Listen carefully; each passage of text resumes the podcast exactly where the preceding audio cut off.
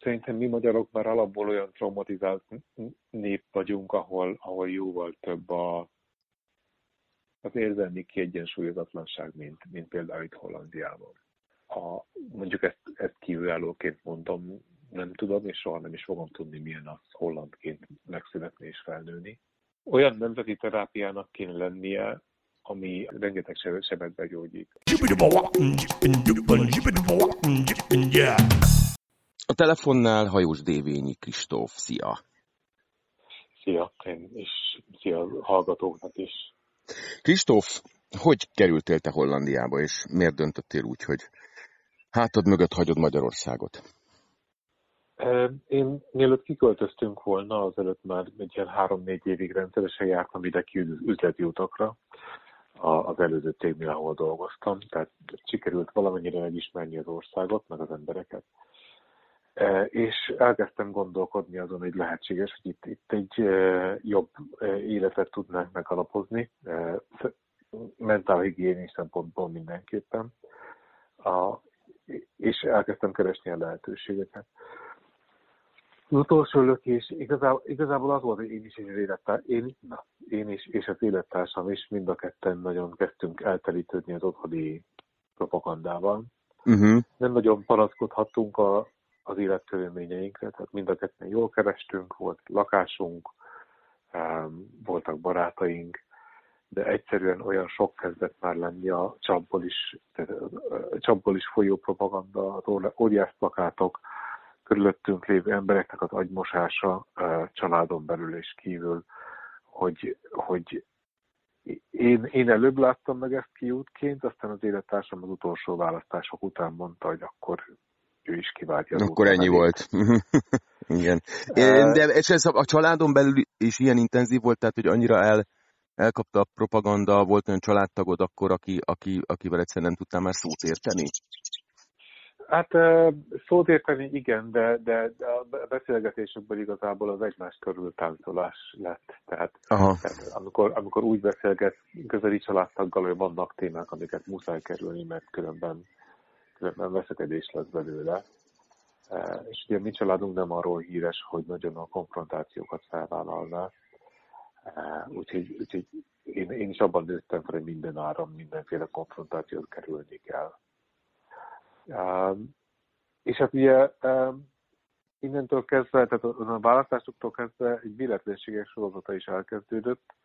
Egyrészt megpróbáltam az akkori cégemmel kiköltözni, vagy tehát kinti pozíciót találni, ami nem nagyon sikerült, de ugyanakkor egy pár hónappal később, azt hiszem áprilisban voltak a választások, és júniusban kaptam egy megkeresést uh, attól a cégtől, ahol most dolgozom, hogy uh, lenne egy pozíció, uh, ha akarnék rá interjúzni, mire igen mondtam, meglátjuk alapon.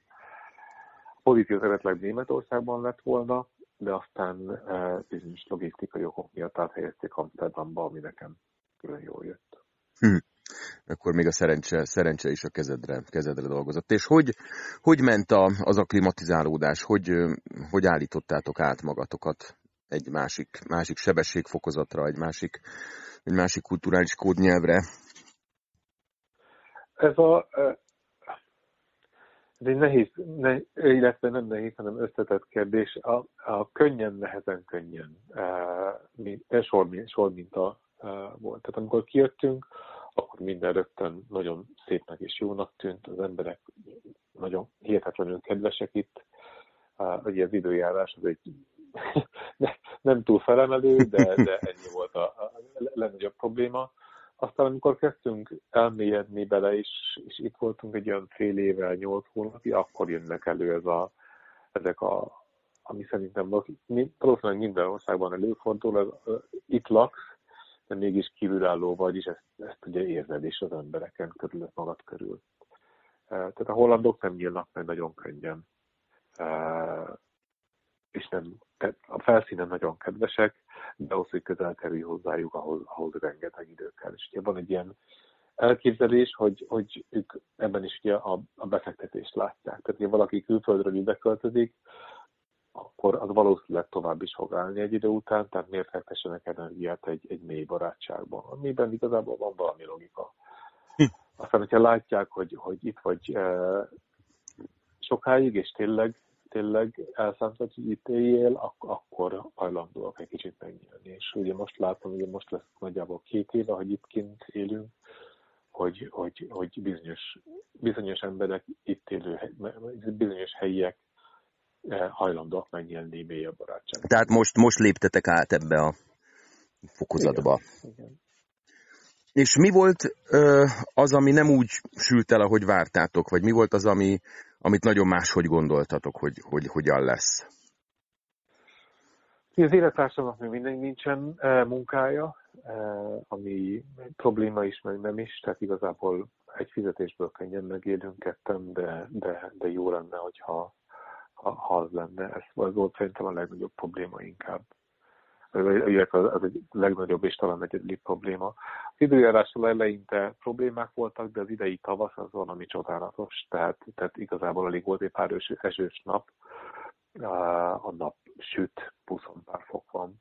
Tehát az időjárástól féltünk, de, de tehát de hát még ez is a jó, arc, jó arcát mutatja. Még, Hát kérdés, hogy mennyire jó, mert azért a földek szárad, meg a gátak száradnak ki. Tehát voltam biciklizni most a valamelyik hosszú hétvégén, és amikor mész végig a gátakon, akkor látszik, hogy repedeznek, ami nem, nem túl jó, tehát nem ehhez van szokva az ország. Tehát emberi szempontból nagyon kényelmes, meg felemelő, hogy nincs a nap, de, de, de ez az ország nem erre van berendezkedve.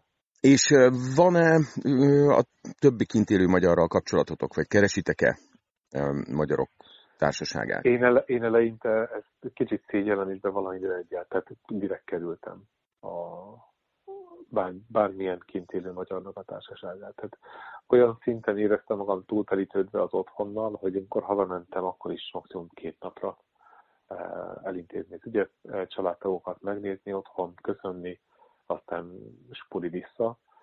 É, tehát nagyon úgy éreztem, hogy ki kell egy kicsit a szervezetemből a Magyarországot pucolni. Úgy, ahogy van.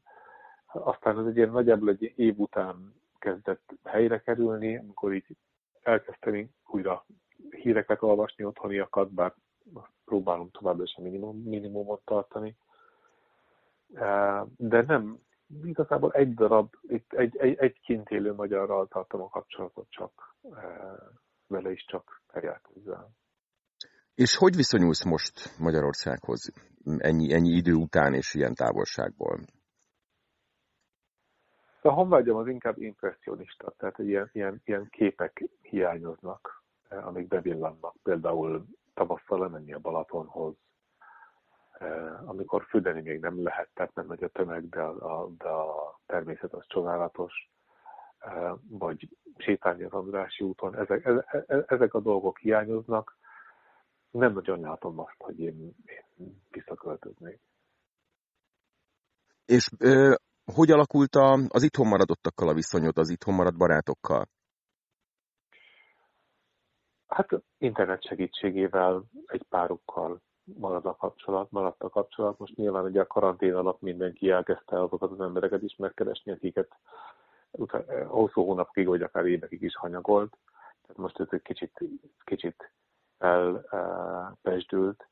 Kérdés, hogy, hogy a betegség vagy a vírus elmúltával ez mennyire fog visszazökkenni a régi kerékvágásba, de egy pár barátság megmaradt. Az interneten páran jönnek ki meglátogatni néha, Eh, illetve amikor hazamegyek, akkor én is találkozom eh, egy pár emberrel. Szerintem ez normális, hogy a, hogy a, hogy a kapcsolatok száma csökken, egy bizonyos szűzőn megy át, de az igazi barátságok nem hiszem, hogy ettől, ettől nagyon megszűnnének. És hogy látod a jövőt pár év múlva, hol, hol szeretnétek tartani?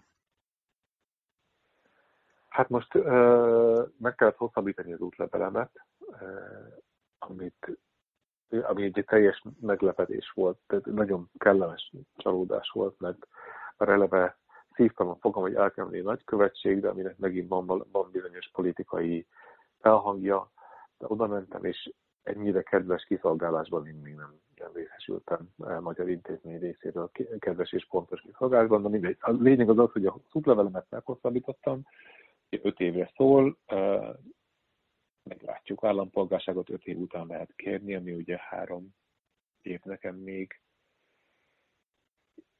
Nem nagyon szeretnék döntéseket hozni egyelőre, vagy nem nagyon szeretném magamat arra, akár arra kényszeríteni, hogy gondolkodjak ilyen szempontból.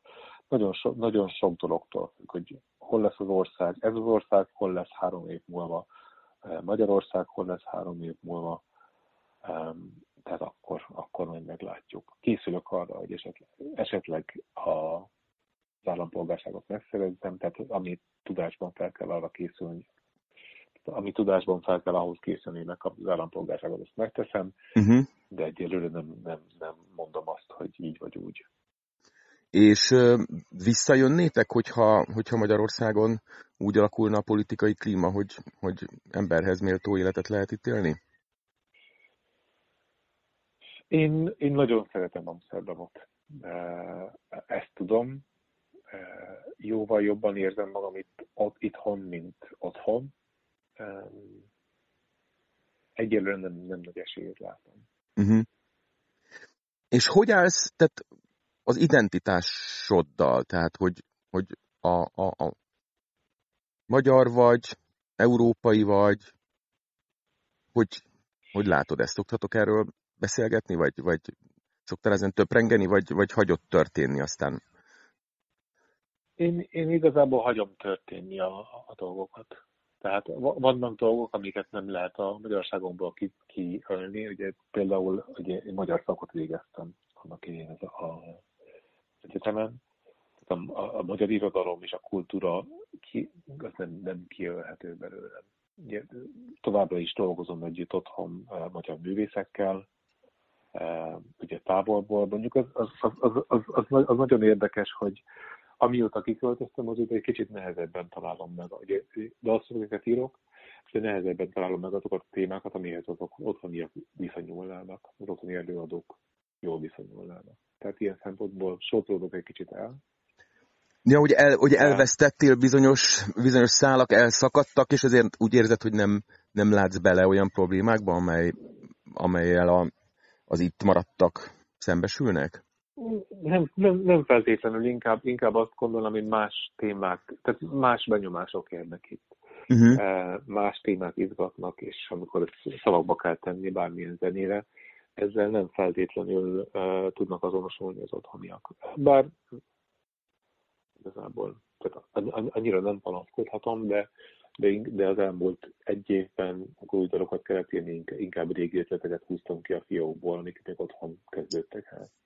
Ez nagyon érdekes. Mesélj, mesélj már nekem, légy szíves erről egy, egy konkrét eh, dolgot, hogy mi, mi, mi az, ami, ami téged érdekelt, és aztán kiderült, hogy, hogy, hogy azokat, akiknek írtad a szöveget, az, az nem jött be, mert valahogy ez, arra nem mozog a fejük, hogy, hogy tehát, tehát van, van, van nyilván ez az elszakadásból folyó fájdalom, ami, ami egyrészt egy közhely, másrészt mondjuk azért van helye a popzenében, de, de hogyha ezt leírod egy olyan embernek, aki otthon eh, él és otthon, otthon ad elő, eh, ez, itt igazából diszonáns eh, lesz. Tehát e, ezt a témát például én próbálom kerülni el. Szóval eleinte próbáltam beleírni szövegekbe, de aztán rájöttem, hogy ez, ez, ez így nem fog működni.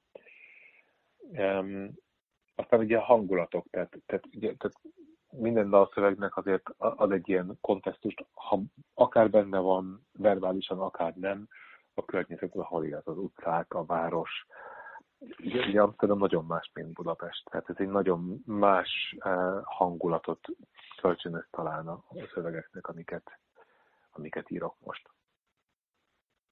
És mit csináltok uh, szabadidőtökbe? Hát az a kérdési karantén előtt, vagy... vagy, vagy Mondjuk ez igaz. Vagy Tegyük föl, hogy karantén hát... előtt, és tételezzük föl, hogy vissza lehet majd térni a régi ketteléseinkhez.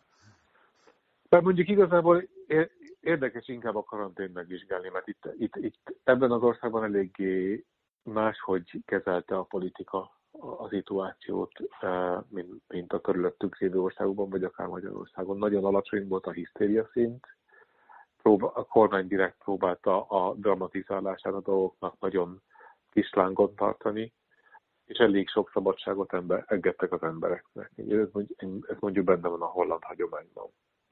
Tehát, tehát lehetett vég nélkül kijárni, hogyha azzal a feltétele, hogy megtartod a másfél méter távolságot a többiektől. Tehát én, én most kezdtem el rengeteget biciklizni például, ami, ami egy hihetetlenül jó időtöltés, igaz, és főleg, főleg, úgy, főleg úgy hív minden lapos, viszony, viszonylag könnyű, könnyű sport is.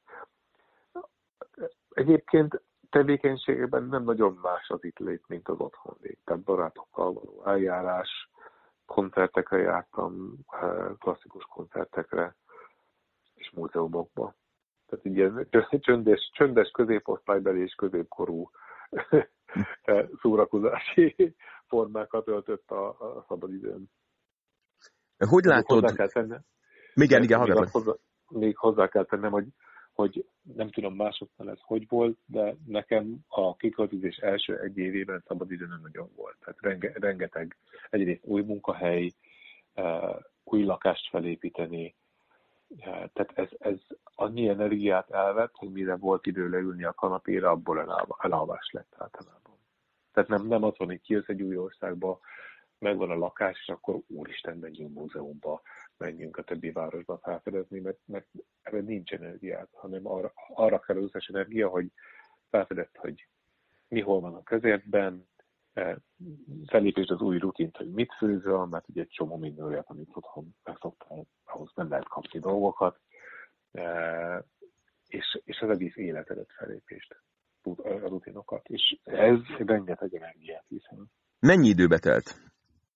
Hogy, tehát mikor mondtad azt, hogy ez most már akkor így beállt, és kész vagyunk? Nem, kimondani, kimondani sosem mondtam ki, de szerintem mostanra azért beállt. Hogy mikor, mikor állt ez így be, az egy jó kérdés, talán egy fél éve. Tehát egy, egy év lét után. És hogy látod, hogy mi kellene ahhoz, hogy Magyarországon helyre jöjjön a, az emberi klíma, és valahogy helyre, helyre rázódjanak a fejek ezután a borzalmas propaganda, mocs, mocsokszóródás és mocsokszórás után? Nehéz ez, szerintem, szerintem mi magyarok már alapból olyan traumatizált nép vagyunk, ahol, ahol jóval több a, az érzelmi kiegyensúlyozatlanság, mint, mint például itt Hollandiában. Ha mondjuk ezt, ezt kívülállóként mondom, nem tudom, és soha nem is fogom tudni, milyen az hollandként megszületni és felnőni olyan nemzeti terápiának kéne lennie, ami, ami rengeteg sebet beépít, vagy be beépít, rengeteg sebet, begyógyít. Uh-huh. Um, úgyhogy szerintem ez egy nagyon-nagyon hosszú folyamat. Hát reméljük egyszer, egyszer majd részünk lesz benne. Köszönöm szépen, hát, hogy beszélgettünk. Hajós Dévényi Kristóf. További minden, minden jót nektek, és majd egy év múlva megint fölhívlak, és megkérdezem, hogy mi, mi változott. Reméljük ugyanezen a telefonszámon. Reméljük. Szevasz. Köszi, hello.